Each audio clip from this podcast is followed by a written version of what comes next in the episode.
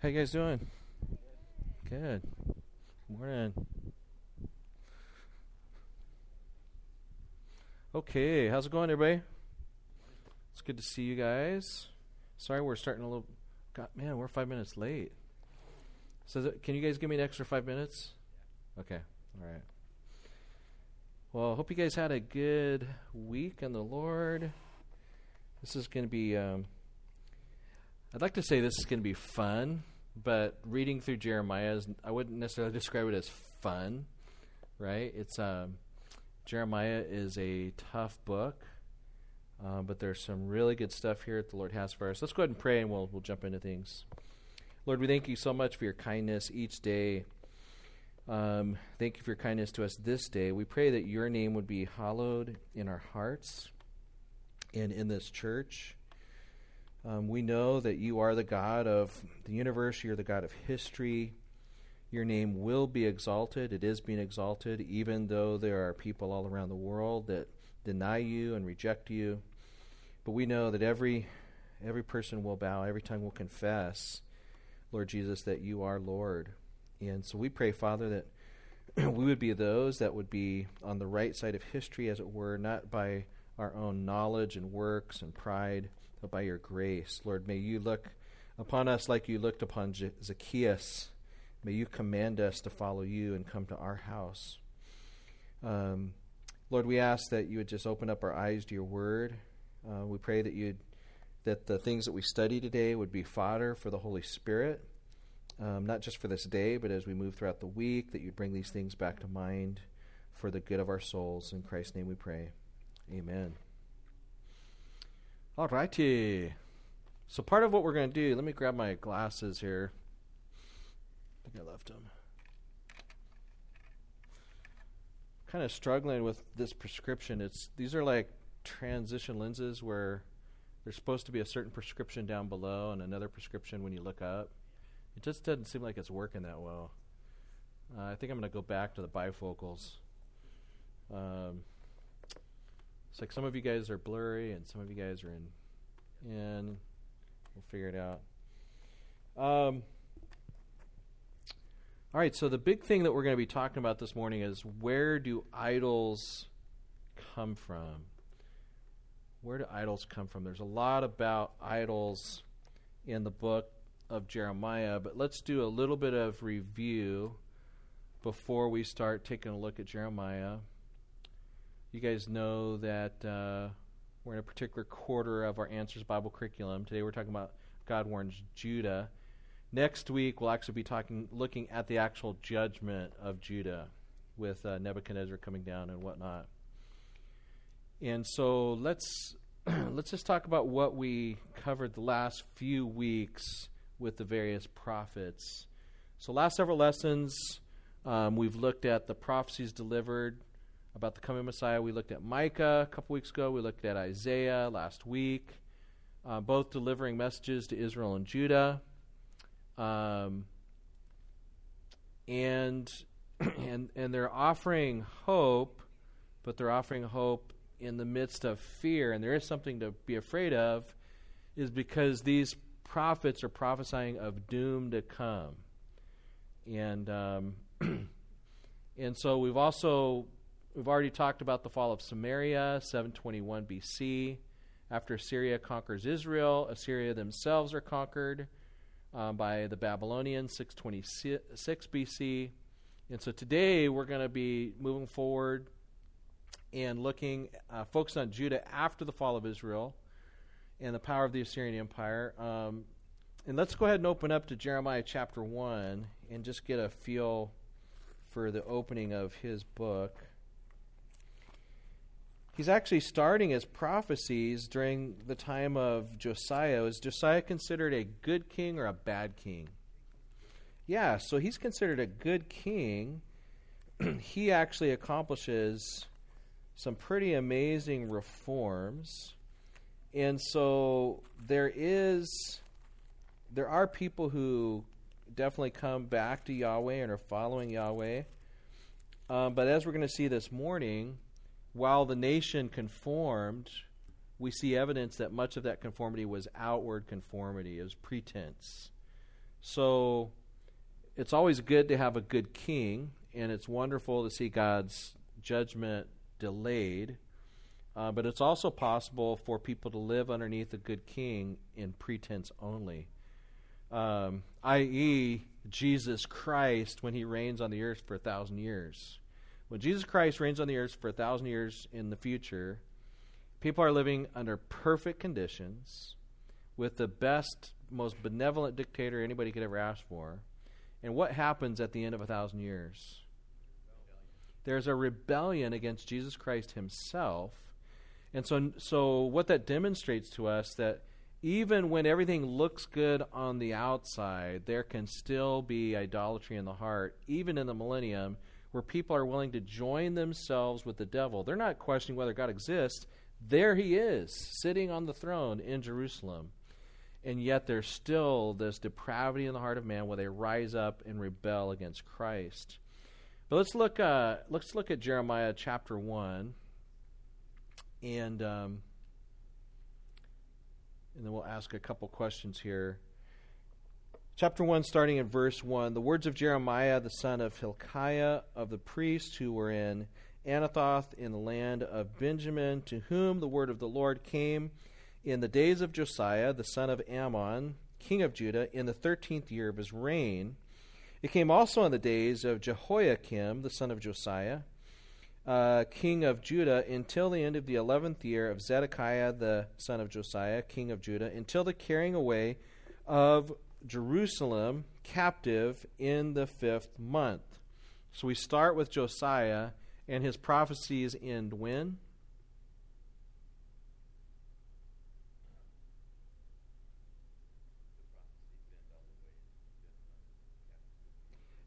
Yeah, so Jeremiah is prophesying all the way up until the time that um, Nebuchadnezzar comes down and basically takes them captive and carries them away.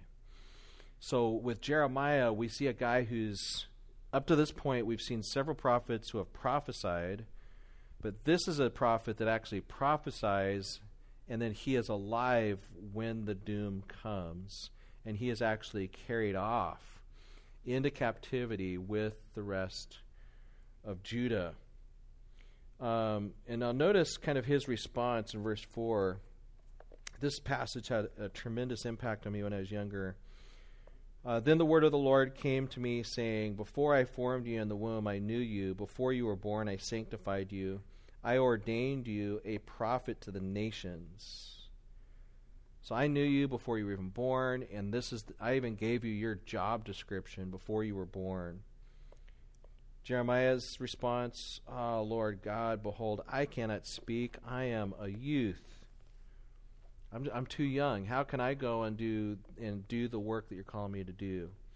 But the Lord said to me, Do not say, I am a youth, for you shall go to all to whom I send you, and whatever I command you, you shall speak. Do not be afraid of their faces, for I am with you to deliver you, says the Lord.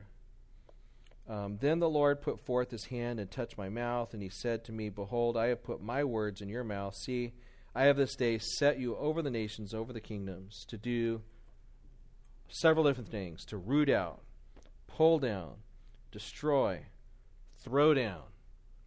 Well, how'd you like to have that kind of job description? Jeremiah, you're going to go and you're going to be, your nickname is going to be the big bummer, right? As soon as you walk into a room, everybody's gonna be like, "Oh no, Jeremiah's here."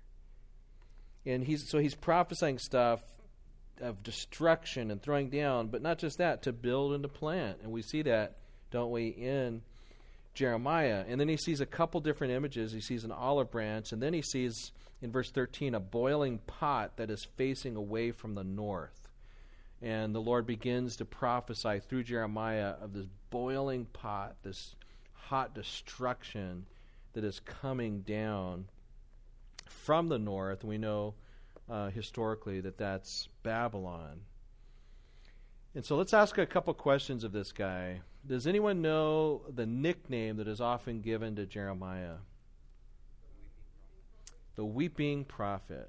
The weeping prophet. So you, as you read through the book of Jeremiah and you read through Lamentations, which is also written by him, you just see he's got a job that nobody would really sign up for this kind of job, right? When you send your kids to college, you don't send them to college hoping that they will become the weeping prophet. Um, and that Jeremiah, that's his job, is to just basically tell Judah, it is too late. Judgment is coming, whether you like it or not. And yet there is a hope way down in the future. God is still merciful. But you need to just get ready for the judgment. Repent. It's still going to come, even though you repent. But God is looking for your heart. And so he has to deliver all this stuff. So, yeah, he's the weeping prophet. Um, this moniker is appropriate. He's was constantly harassed for his proclamations. This caused repentance, including being thrown into a well in prison. And I don't know if you guys remember later in Jeremiah, even like uh, one of the manuscripts of his prophecies is thrown into the fire. And then the Lord just gives all the prophecy back to him again, and it's rewritten and so that's that's the job of of Jeremiah. And interestingly, you know, King Josiah had brought about many reforms and restored proper worship and teaching to Judah and Jerusalem. And so we see Josiah's work upheld. Um, and but when we look at Jeremiah, we see that, that the whole country had not repented. There had been some outward conformity, definitely some revival in certain hearts, but not enough to turn back uh, the wrath of Almighty God. And so, what we're going to do is we're going to look at several different passages of Scripture in Jeremiah. We're going to compare them to some other passages in the New Testament. And the big question that we're going to be asking is is um, we already we've already let the cat out of the bag that God is judging them for idolatry. So we're going to be asking how where does idolatry come from? Is idolatry just something that people struggled with in the past or is idolatry something that hits us today? So let's open up let's turn the page to chapter 2. We're going to look at 2 uh, verses 4 and following. We're going to read several different scripture passages in succession, make some comments, and um, and some observations. So it's kind of a you know a survey of some of the early prophecies of Jeremiah. So chapter two, let's start in verse four. I'm reading from a New King James. Hear the word of the Lord, O house of Jacob, all the families of the house of Israel. Thus says the Lord What injustice have your fathers found in me? That they have gone far from me, ha- have followed idols and have become idolaters. Neither did they say, Where is the Lord? Who brought us up out of the land of Egypt, who led us through the wilderness, through a land of deserts and pits, through a land of drought and the shadow of death, through a land that no one crossed and where no one dwelt? Who is, what have I done to bring about this type of reaction from you? You can feel just a, the, the heart of a frustrated father. This is a father, Yahweh, who brought Israel out of Egypt, provided for their every need in a barren wasteland in the desert, and brings them into the land, kicks people out of the land that were desecrating the land, and then they begin to go follow the perversity of the people that were in the land. And if, if you've been with us for a while, you know that idol worship comes with all kinds of, this isn't just people innocently bowing down to idols or pulling out little you know little idols from their pocket to look at like their, a picture of their family. This brings with it sexual perversion that would be rated x. I couldn't really talk about everything that went on at these various worship services but you already know that it involved fornication, adultery. Uh, many child prostitutes were, requested of these gods of Baal and so on. And so, I mean, just imagine yourself as a father. You've done everything that you can for your children, and and not only do they not appreciate it, but they go out and they hang out with the exact opposite of the type of people that you've trained them to hang out with and they begin to participate in all of the depravity that you've warned them of since they were like in the womb. and you've tried to encourage them to follow the Lord. You've tried to encourage them in their in the way of their life, and they've just gone off and just done the exact opposite. That's God speaking to to Judah. Then verse 7, I brought you into a bountiful country to eat its fruits, its goodness. And when you entered, you defiled my land. You made my heritage an abomination. The priests did not say, Where is the Lord? So the priests, they're the ones that are doing what? What are the priests' priest's job in the worship of Yahweh?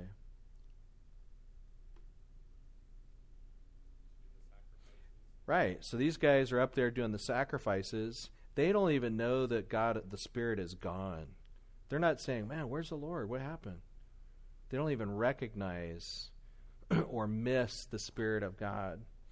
And those who handled the law did not know me. So you got people who used to teach the law, they don't even know the Lord anymore. The rulers also transgressed against me. So the kings, they're not no they're not walking with the Lord. Obviously we're talking about periods other than Josiah. The prophets, they're prophesying, but they're prophesying by Baal and walking after uh, things that do not profit. And so these guys are standing up and saying, Thus says Baal. I mean, so you know we've moved into dark times. It's it's a false religion. Nobody's asking. Nobody's even worried that the Lord has departed. Um, Israel or Judah has given themselves headlong over into idolatry and immorality. Um, let's ask a couple other questions here of this text. Um, so let's see here.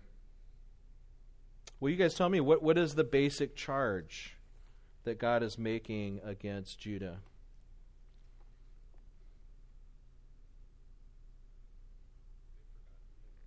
Okay, they've forgotten him as evidenced by what? The idolatry. When we talk about idolatry, does the, you know if you've grown up in the church, that just becomes like Charlie Brown's teacher. Idolatry. What is that? What is idolatry? in in the in the immediate context here? What are people doing who are worshiping idols?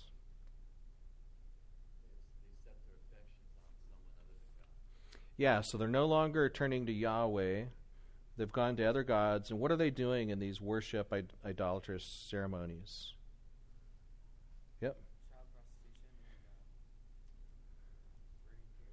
Yeah, they're having sex outside of their marriage in order to worship this God. It's they call it temple prostitution. Many times it involved children. Um, they're actually um, burning their own kids. Baal would ask for child child sacrifice, so they're burning their kids at times. Um, do you guys remember why did we say Baal worship would be so appealing?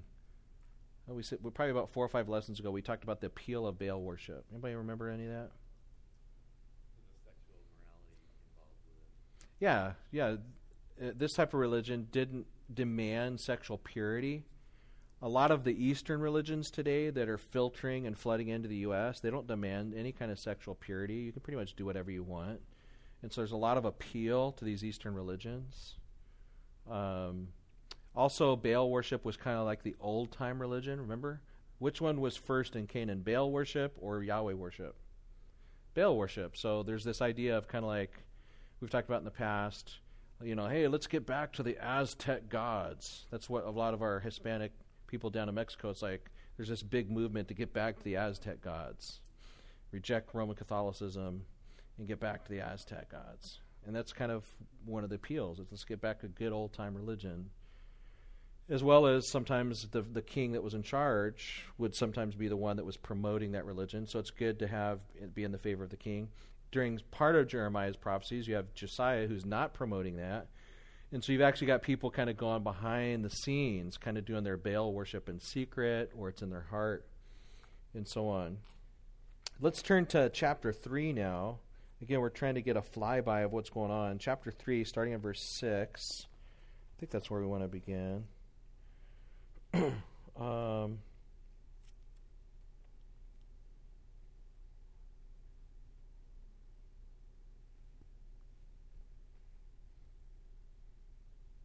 Yeah, let's look at verse 6 and following. The Lord said also to me in the days of Josiah the king, Have you seen the backsliding of Israel? Has um, uh, what she's done? She has gone up on every high place and under every green, uh, green tree, and there played the harlot. And I say, after she had done all these things, return to me. But she did not return, and her treacherous sister Judah saw it. So here's a father who had been trying to deal with Israel. Now, is Israel in the north or in the south? North. We're talking about the northern tribes. So in this prophecy, is Jeremiah prophesying before or after Israel had already been carried away by Assyria into captivity? After, right. So this has already happened. So there's kind of a flashback. The Lord through Jeremiah is saying, Hey, remember backsliding Israel? She was a harlot under all every green tree. Just wherever she could go worship false gods and practice her harlotry, she did it. And I said, Return to me, and she didn't. But now her sister, Judah, is looked at that and has not learned the lesson. Look what happened. They got carried up into captivity. Now you're following suit. Can you feel the frustration of the father? It's like you've got this older kid who's gone off headlong into sin. And now the, the next kid that you're hoping they're going to learn their lesson. They saw what happened to the older kid. The older kid went off into sin, and and they got their comeuppance, right? Just bad things, consequences. Assyria takes them away. Now the younger kid is looking at the older kid and saying, "Oh, cool. I'd like to I'd like to be free of of mom and dad's rules too." Have you ever heard of that story before? yeah. And so Judah is following suit. Um, so look at verse 8 and following. Then I saw that for all the causes for which backsliding Israel had committed adultery, I had put her away and given her a certificate of divorce. Yet her treacherous sister Judah did not fear, but went and played the harlot also. So it came to pass through her uh, casual harlotry um, that she defiled the land and committed adultery with stones and trees. So committing adultery with stones and trees. There's lots of images that are being thrown around here. Um, what is that? Adultery with stones and trees. Idolatry, because you can make idols out of stones, you can make idols out of trees, you come and worship them, you do all the perverse things that they're asking of you to do. Um, verse 10 And yet, for all this, her treacherous sister Judah has not turned to me with her whole heart, but in pretense, says the Lord. That's very important because this is being prophesied during the reforms of Josiah, right? Josiah did a really good job. He's eliminating the possibilities for people to go out and do the harlotries and the adult and the idolatry, and yet people are just they're they've kind of conformed. But what God sees that nobody else can see is this is in pretense. They're just waiting for Josiah to die so that they can go back and do what their hearts want. And God sees this. And so he says about Israel up there in verse 8, Judah's not learning anything. I and he's mixing metaphors here, which your English teachers tell you not to do, but prophets do it all the time. Prophets love to mix metaphors. There's the sister metaphor, and then there's, you know, the marriage metaphor. So Yahweh is married to Israel, gives Israel a certificate of divorce. What? How is that evidenced in actual history? What is the certificate of divorce equivalent to? Yes. So God allows Assyria to come in, take them out. That's the divorce, as, or the certificate of divorce, as it were. But then notice the way that the Lord continues on uh, in verse 11. Then the Lord said to me, Backsliding Israel has shown herself more righteous than treacherous Judah. So I gave a certificate of divorce to Israel. They got carried away up into captivity. Judah's been worse now as we're leading towards the end of their uh, of their history. So he says in verse 12, Go and proclaim these words toward the north, saying, Return, backsliding Israel, says the Lord. I will not cause my anger to fall on you, for I am merciful, says the Lord. I will not remain angry forever. Only acknowledge your iniquity, that you have transgressed against the Lord your God, and have scattered your charms. To alien deities under every green tree. And you have not obeyed my voice. Verse 14 Return, O backsliding children, says the Lord, for I am married to you. I will take you, one from a city and two from a family, and I will bring you to Zion. What in the world does that mean? How can he say I gave him a certificate of divorce? But then in verse 14 he says, I am married to you. Is, are, are is this the schizophrenic prophet again, or what, what's happening? Say it again. God hates. We, yeah, definitely. God hates divorce. That is no doubt. Why is he saying? Because he's in both cases he's talking about Israel, right? I gave Israel a certificate of divorce. A few verses later, he says, "I am married to you." Yeah, there's a covenant here, and you know commentators wrestle with this.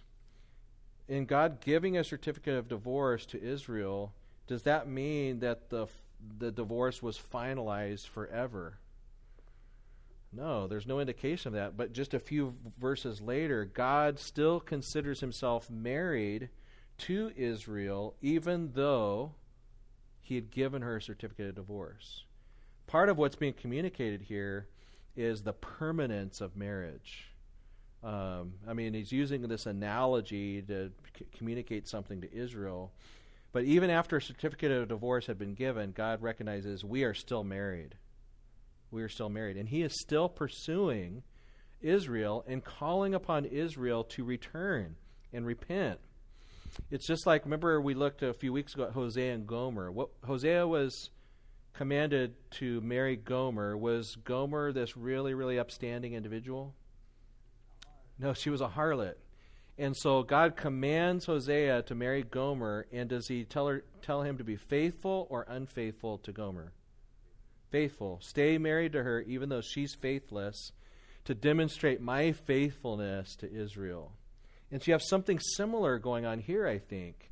Is and now remember this is this is a metaphor, so God's using metaphors, but he says, As it were, I gave you a certificate of divorce and brought Assyria down to carry you off into captivity. But that's not the end of the story. Yeah, we've got this little piece of paper over here, but we're still married. And in God's eyes, the marriage is still there. And He's just calling upon her to repent and to come back. And so God is using this whole older sister thing to try to shame the younger sister, Judah. Look, yes, I had them carried off into captivity, and you're going to be carried off into captivity, and yet we are still married. Again, we're talking about metaphorically. And and so Judah, learn your lesson from what's happened to Assyria, but also learn the hope that is still here. Even with all of the adulteries of Assyria, I still love them. And part of the clue to understanding this is right there in the middle of verse 14. Let's read it again. O backsliding children, says the Lord, for I am married to you. I will take you, one from a city and two from a family. I will bring you to Zion. What does that mean?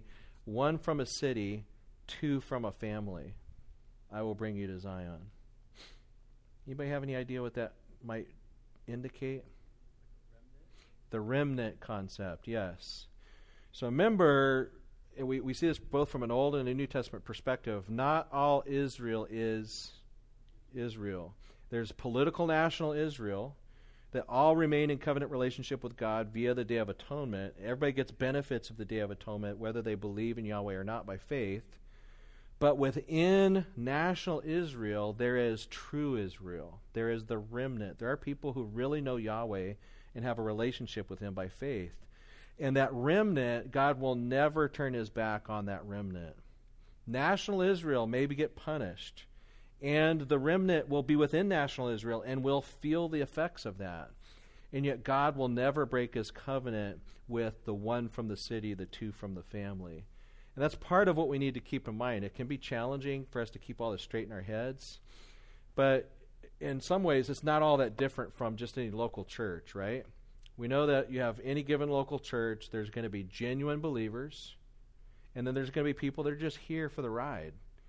And some people are, are sitting here hearing the Word of God taught, and their hearts are darkened. It's just they've got sermon-proof vests on, and they just have no idea what's happening. I'm, you know, sometimes I'm sitting back here listening to a message, and uh, and I'm just like, oh, you know, the Holy Spirit's. I can see the Spirit moving in in so many of the people's lives, and and just God's Spirit moving around us. And then you look over and you'll see some teenagers like you know, chewing their gum on their phone, stuff like that. It's like, hello, nobody's home, and you just you don't know how the spirit's moving, right? One thing you know for sure is doesn't matter how healthy the church is. Right here at Cornerstone, there's some true believers here, and there are people that just don't know the Lord yet, and we're waiting for the Spirit to fall. We're waiting for people just to open people's eyes, right? And so. Uh, that's where even like our New Testament sometimes can be somewhat confusing. Is some of the writers of the New Testament they're writing to the church at large, but like the book of Hebrews, for instance, the writer of Hebrews knows that he's writing to some people who really know Christ and other people who are just along for the ride. And so there's some of these warnings in there that are pretty severe that seem to be given to the people that are along for the ride. And then there's other promises that are in there that could only apply to people that really know Christ by faith, right? And so we always have to keep that keep that in mind. So let's, but let's keep on our trajectory of of uh, of talking about idolatry. Let's go to four one. Um, so here Jeremiah, uh, the Lord through Jeremiah, if you will return, O Israel, says the Lord, return to me, and if you will put away your abominations out of my sight, then you shall not be moved. And you shall swear, The Lord lives. In truth and judgment and righteousness, the nations shall bless themselves in him, and in him they shall glory. So there's still kind of this overall promise. And in Jeremiah, by the way, this is another thing that can be confusing about the book of Jeremiah. Sometimes Israel is referring to the northern tribes, Sometimes Israel is looking fast forward way out into the future when there's a unified Israel who has come to worship Yahweh. And that seems to be the case here in chapter 4. We're now talking about Israel and Judah together, and it's not always easy to discern which way it goes. But you guys, in your homework this week, you guys had a little page called Idols of the Heart. So Israel or, and Judah, they're being punished for this thing called idolatry. And so the question that we want to ask with this exercise is what are the idols that that we have today? Um, I don't know how many of you guys have some kind of hidden saint in your closet. Um, any of you, anybody praying to Saint Francis of Assisi, or anybody have uh, Magdalena, or no? Okay. Uh, I love you know some of those when you go to the nice taco shops and they've got the little guy up there who's the who's the saint of good business. Anybody remember his name? But all the good taco shops have the saint of good business up in the corner somewhere, as well as uh, the the Mexican version of the Virgin Mary, which is Guadalupe, right? So Guadalupe revealed herself down to Mexico at some point, and so everybody loves Guadalupe down in Mexico. Um, we normally, I don't know too many people that that pray to those, but um, you know, the donut shop right around my corner, they put out donuts and food every day uh, before their little Buddha idol, and I've asked them about, hey, what do you do that? Oh, it's for good luck. Oh, okay. and um, and it's not. It's more and more common to see people to put little things out on their lawn that are kind of you know certain Eastern idols or um, things like that. Uh, if you guys you know go to you know some yoga place where they really believe what yoga is all about, you look around and they'll have like little little idols here and there, you know, to kind of you know go along with the the yogi and so on. Um, but what exactly you know for us is an idol? Ephesians five and Colossians three five associate covetousness with idolatry. Um, Paul, in both those places, speaks of Christians watching out for covetousness, and then he puts this little tag on it, which is idolatry.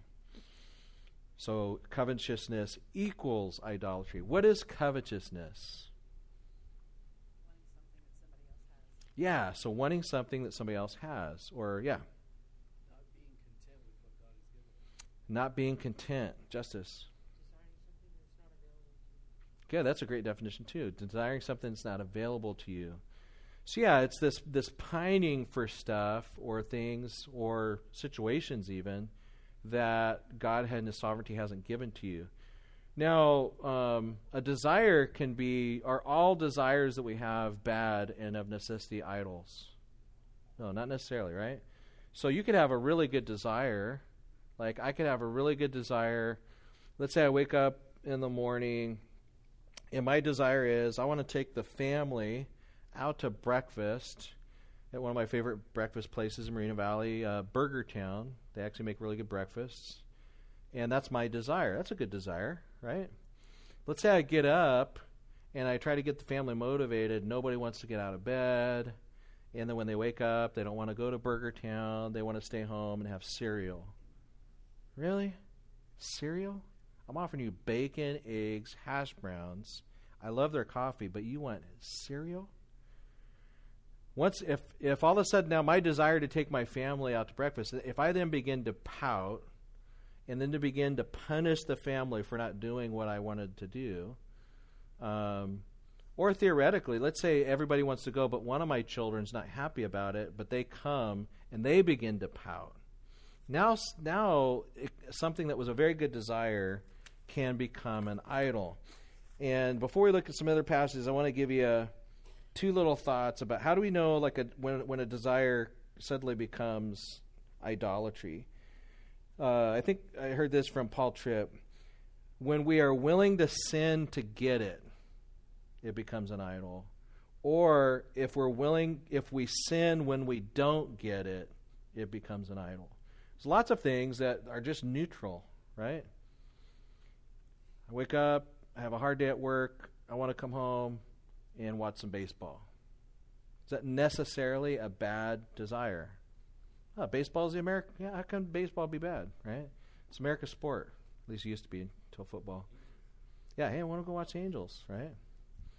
But all of a sudden, if I come home and all, there's things that my family wants me to tend to uh, before, or I just can't get to the baseball game, and then I begin to have this attitude, and I want to punish everybody with my sulky attitude because I didn't get to watch a baseball game. Now this desire that wasn't necessarily sinful becomes an idol. I couldn't get it, so I'm going to make you pay, right? Um, or I'm going to sin to get it. uh, we were I was talking this whole concept through with my son and little Samuel. I can still talk about Samuel because he's not conscious of the fact that his dad is telling all these stories to his Sunday school class, like my older two kids. Um, but you know, so Samuel you know, when we're out driving around, he sees some restaurant, and this tells you the way we are training our kids, not very well in some ways. He'll see like they'll talk on, he'll be like, "Hey, Dad, let's go get some French fries and rice." That's his recipe. He mixes French fries and rice. He calls it his recipe. He's like, "Can we get some French fries and rice?" No, we're on the way home.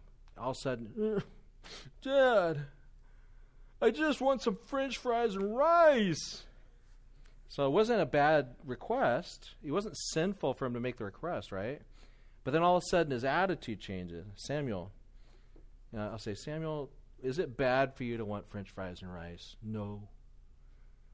But right now, you're sinning because I'm not giving you french fries and rice. You're getting mad, right? Yes. Is that sin for you to get mad because daddy's not going to get you french fries and rice? Yes. Okay, so what do we need to do? So then we kind of go from there. So that's that's when that's how you know when something's moved into an idol. Let's let's turn over to Ezekiel 14 real quick, because Ezekiel, this whole prophecy here, it's around the same time as Jeremiah. It it just does a real good job picturing what we're talking about when we talk about idols, the heart, not just the the physical idols. So in verse 14, we'll read verse 1 to 7. Now, some of, am I in the right place? Yeah. Some of the elders of Israel came to me, says Ezekiel, and sat before me, and the word of the Lord came to me, and saying, Son of man, these men have set up their idols in their hearts, and put before them that which causes them to stumble into iniquity. Should I let myself be inquired of at all by them? There's a lot going on in that verse. That is a crazy verse if you really think about it. These guys come up to Ezekiel. They're wanting to get a word from the Lord. Right? That's what you do. You're like, hey, we, we don't have any copies of Scripture. We don't really know what the Lord wants us to do right now. Hey, let's go see Ezekiel. He's a prophet. Let's see what the Lord wants us to do. Sits before Ezekiel. They probably want to know who knows what. But before anything comes, God says, These guys have idols in their hearts. Should I let them even inquire of me? So the Lord is telling them they don't they're not going down and bowing down to idols on a tree. They've got it in their hearts.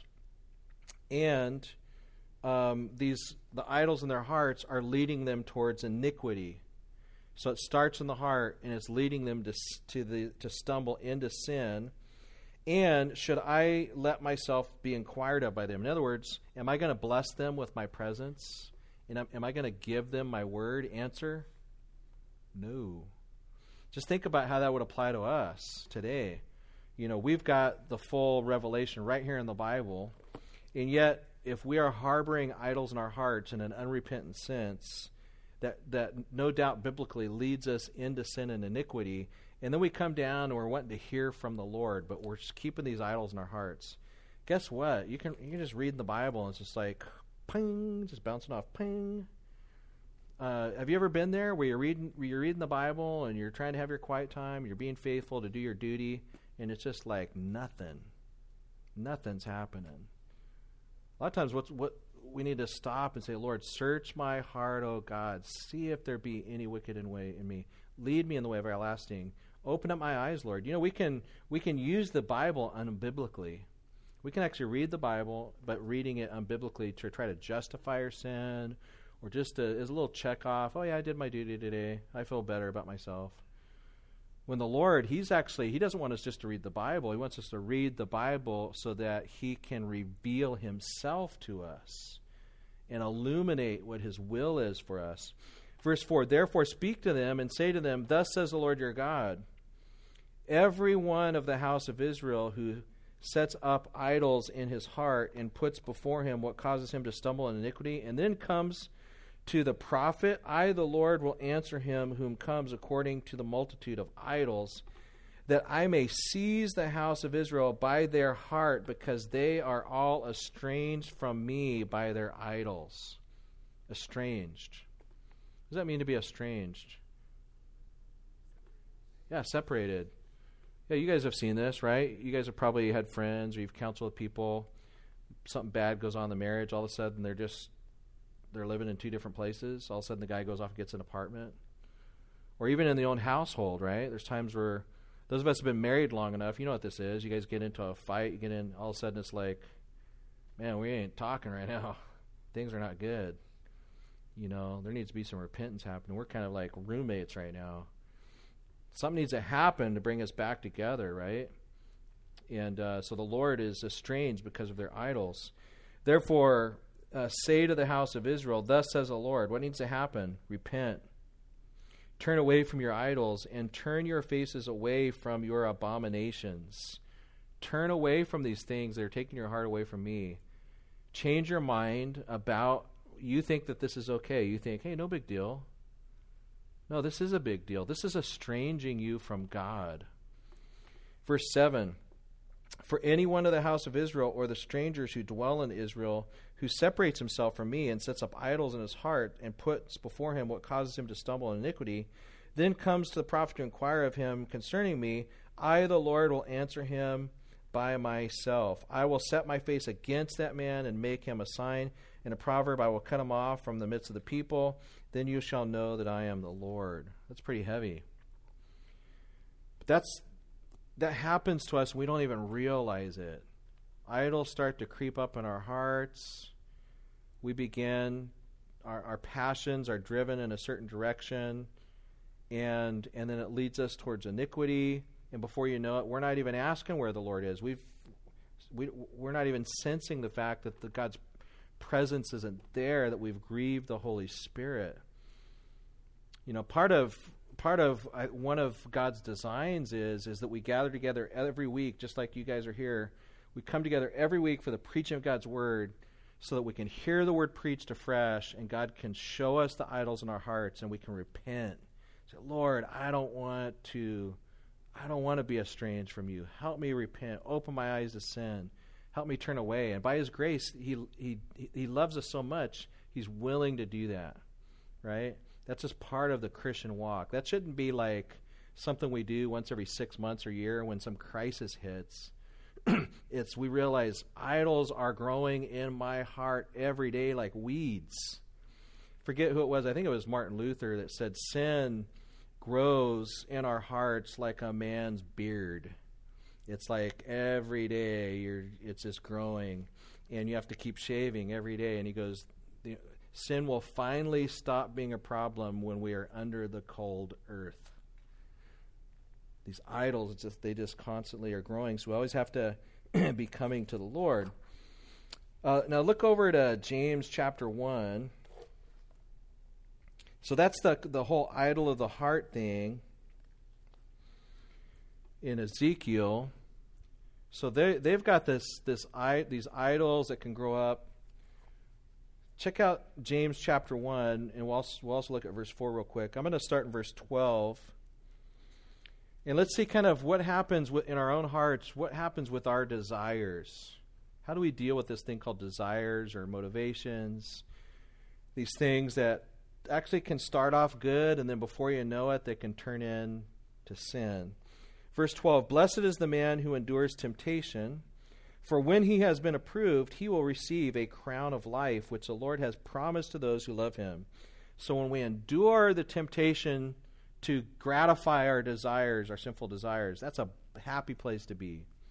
You guys, you guys feel that recently, where it's like maybe you previously were struggling with some sin, besetting sin.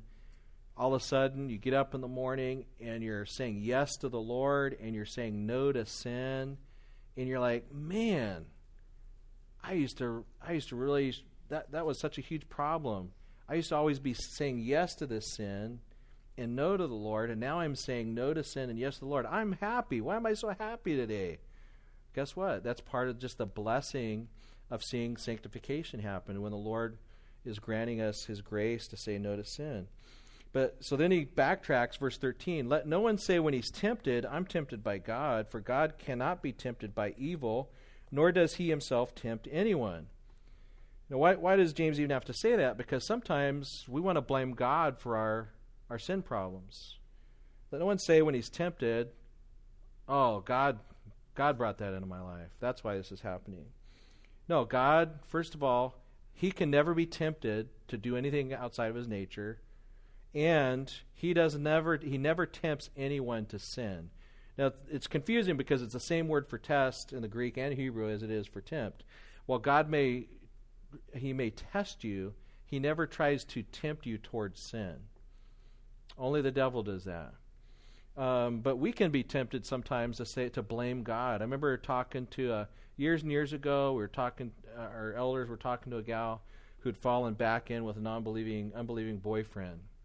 We started trying to exhort her and encourage her, and she's like, "Well, why did the Lord allow him to walk into my work, dressed the way he was dressed, wearing that cologne that I love?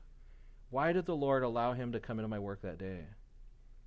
She's blaming the Lord for falling back in with her with her boyfriend. Another time, we actually disciplined somebody out of the church who later repented. But while we were t- dialoguing with them at, at, and trying to restore them, they eventually were restored back to church or to the Lord uh, through our fellowship. But in the midst of that, we had some little counseling to do. This person was like, you know, I think this was good that this happened to me because if I would not have committed this sin, I wouldn't have learned all these good lessons. So it was good that I did these sins. We said, hold on, hold on.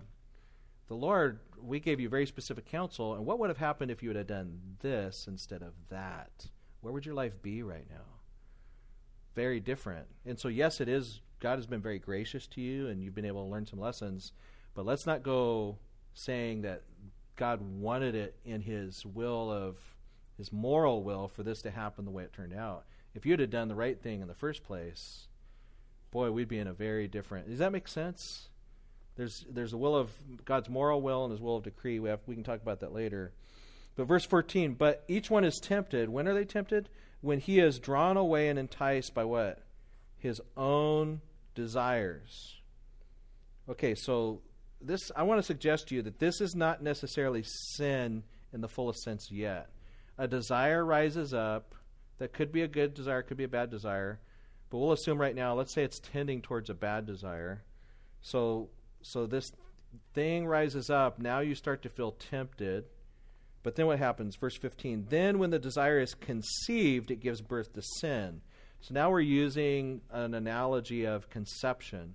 I've got a desire, but nothing's really happened yet. Now it's conceived. Now there's a little little sin baby, right?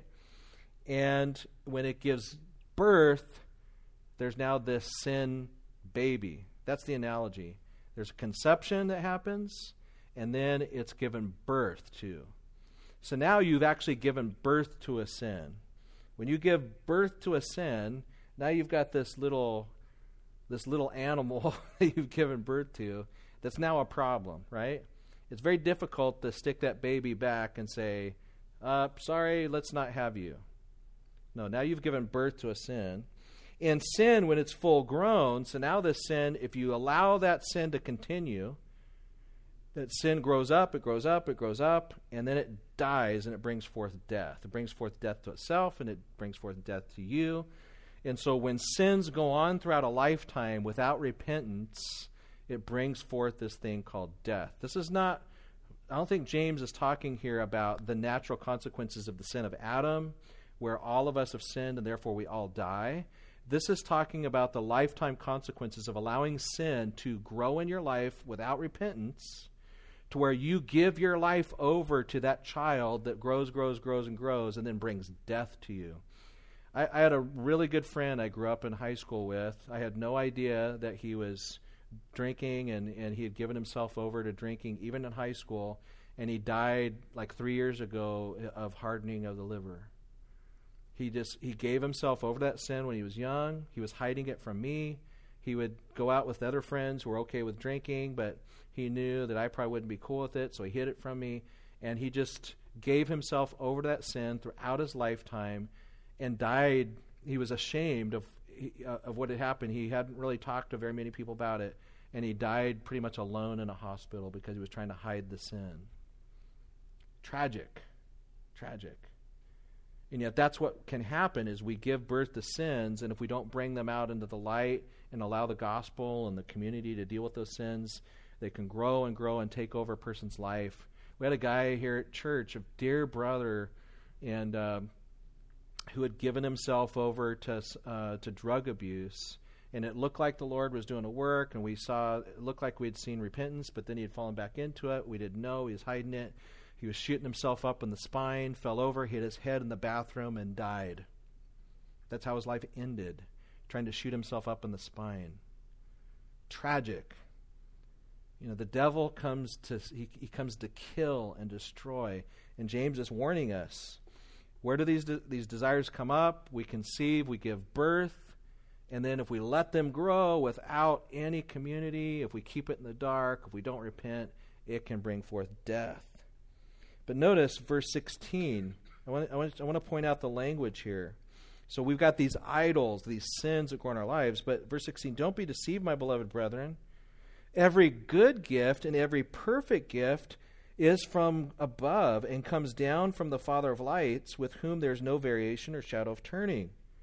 All of a sudden, he's talking about sin babies that produce death, and he moves completely over to talking about the Father of lights who's giving perfect gifts, and he doesn't change. We go up and down, we struggle with sin, we struggle with idols. He doesn't change. Now, notice the terminology in verse 18 of his own will he brought us forth by the word of truth. Our sins come from what? Our desires. We give over our, ourselves over to those desires. We, they conceive, they bring forth death, and then that brings forth death. God comes along with His will, and He gives birth to what? We give birth to sin. What does God give birth to in verse 18? It can be tough to see. You look at it closely. Of his own will, he brings forth what? Or brought us? Us. He brings forth us. It's the same word. He gives birth to people, us. This is regeneration. If, if, if the natural course of man is to bring forth sin and sin to grow and bring forth death, that's what people are doing all the time without Christ. God comes along and he says, I'm giving birth to you by my own will and by the word of truth. In other words, the word of the gospel, that we might be a kind of first fruits of his creatures. And I'm bringing you forth, but you're not the only ones. I'm going to bring forth all kinds of other people who are regenerated. So then, my beloved brethren, here's what I want to end with. Let every man be swift to hear. Hear what? What's the most, the closest kind of pointer to hear what? Hear God, hear the word of truth. Be swift to hear, slow to speak, so we don't have to feel like, oh, okay, I just got this nice little tidbit. I'm going to teach it right away. No.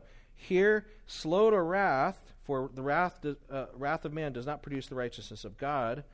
Don't be getting mad about God because you think He led you into this circumstance, He brought this sin into your life, what have you. Listen to His word, humble yourself under His word, um, and then and then verse 21 and following. Let lay aside all filthiness, overflow of wickedness, uh, with meekness. Receive the implanted word, which is able to do what? Save your souls. what will save our souls? The implanted word. Who implants the word? God. It's the Holy Spirit. So there's a lot going on here, but let me just summarize this is all of us by nature have these idol making factories in our hearts. Every one of us, we get these desires that pop up, and then those desires conceive, they bring forth sin, sin babies. And outside of Christ, we just let those things grow. And that's why you meet people all over the planet who just, their lives get dominated by these sins. And it's the, the tragedies that are out there and the ways, different ways that people die as a result of lifelong sins. But God comes along and He says, But I'm giving birth to you by my will. And and you're not the only ones I'm giving birth to. There's, you're just the first fruits. There's going to be lots of people I give birth to. And so what I want you to do is realize that I'm the Father of lights. Turn to me and lay aside this wickedness. Lay aside you still have this even as Christians, you still have this tendency to want to give birth to these desires, but now you've got this power to lay aside and just receive with humility the word that I'm implanting into your hearts. I'm giving you the word, I'm implanting in your hearts, and then we just humble ourselves and say, Lord, I, I need you. Help me to repent. Search my heart, O oh God. See if there's any wicked way in me.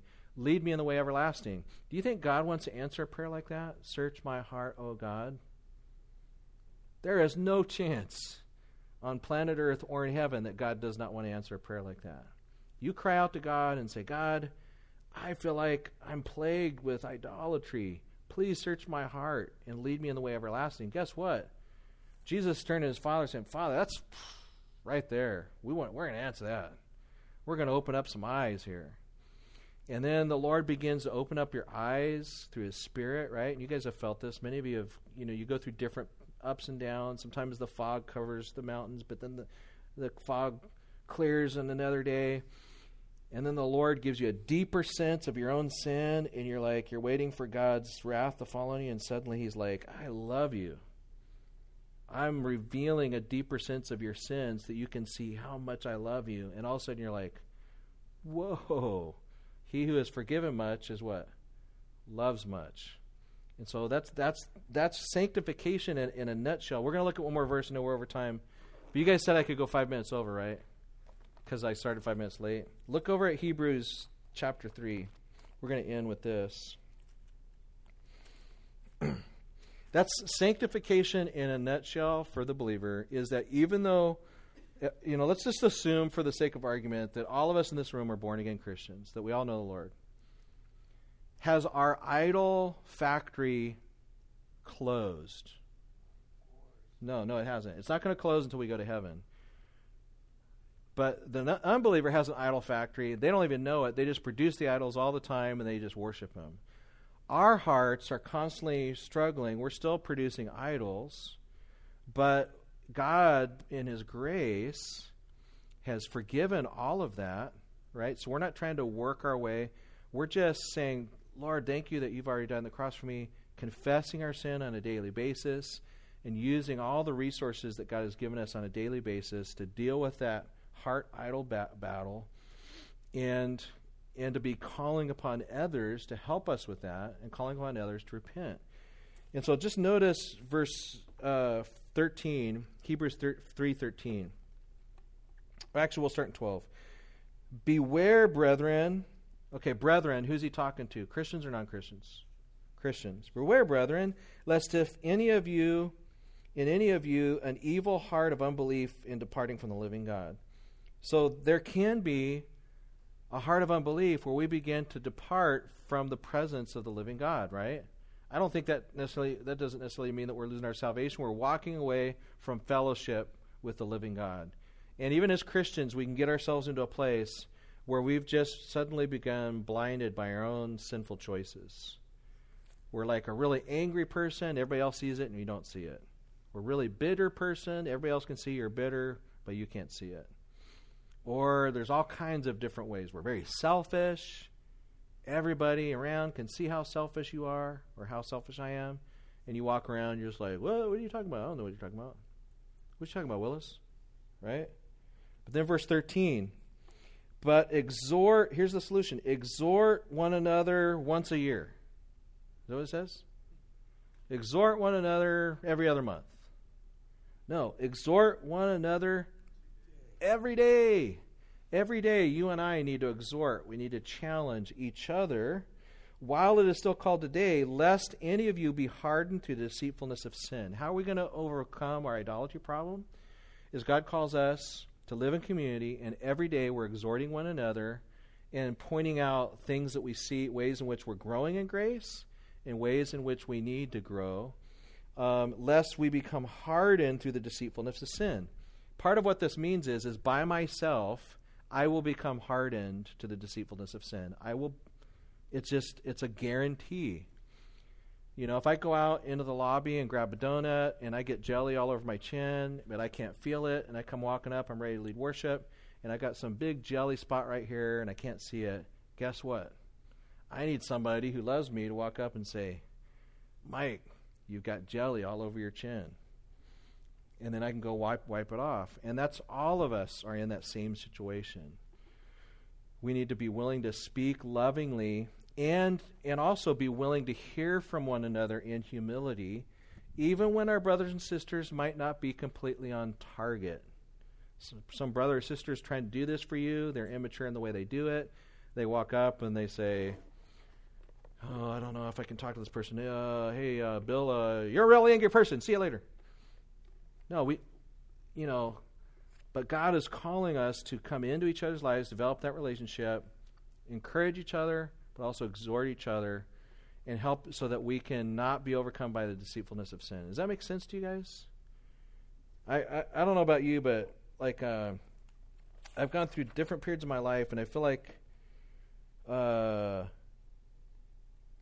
there's times, even here recently, where I've been it's like the Lord has just kind of opened my eyes in a fresh way to certain pockets of sin in my life that I just wasn't seeing, and it's hum- it's incredibly humbling. And like one of the things the Lord really was hit me with recently is is my is defensiveness. Like I would call it pride, but I was meet I was meeting up with a guy, and he said, "No, it's more than pride; it's defensiveness." and he began to describe to me what it was that he felt like I was doing, particularly in my relationship with my wife. And the more he started talking, I was like, dude, are you a prophet or what? It's like, yeah, that was it. It hit it on the head. It's defensiveness. My wife would just ask a very simple question with nothing, no ill motives behind it. And I'd be like, why do you ask? You know, it's just like, already I've got like this little story in the back of my head that I I think I know what she's thinking because like I'm Superman or something and and really, I'm completely wrong. But I, I'm like breaking into this defensiveness by a very simple question. And so Lord's like, you know, th- that's an idol that the Lord's been revealing in my heart, but it came because a brother was observing it and able to communicate it to me in love. And by God's grace, God granted me the, hum- the ability to not get defensive when He told me that. That was God's grace, right? Because I could have been like, what are you talking about? I'm not defensive, right? um, so anyway, so let's just be praying for each other. You know, this this whole idolatry thing, it's something that God wants us to deal with on a daily basis to keep us close to the Lord. And if we keep working on it together, then the Lord's going to just continue to pour blessing and health out on our church.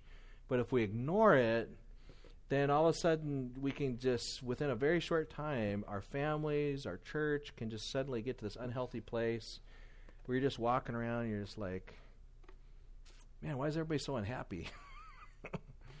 That's because we're suppressing the truth and unrighteousness. Even as Christians, we can do that. Well, I'm going to be up here. I've gone way over time. Uh, I'm going to be up here if, if, you guys have questions or comments, but let's pray, and then uh, I'll be up here if you want to talk. Lord, we just ask that you would search our hearts. Oh God, see if there be any wicked way in us. Lead us in the way everlasting. We thank you, Lord, that as your word is preached, as we read your word, as we hear your word, that that just gives good fodder for the Holy Spirit to do his work.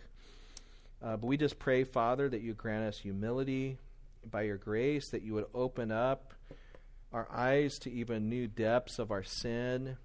Not so um, that we'd be condemned. We see, Lord, that it's your kindness that leads us to repentance.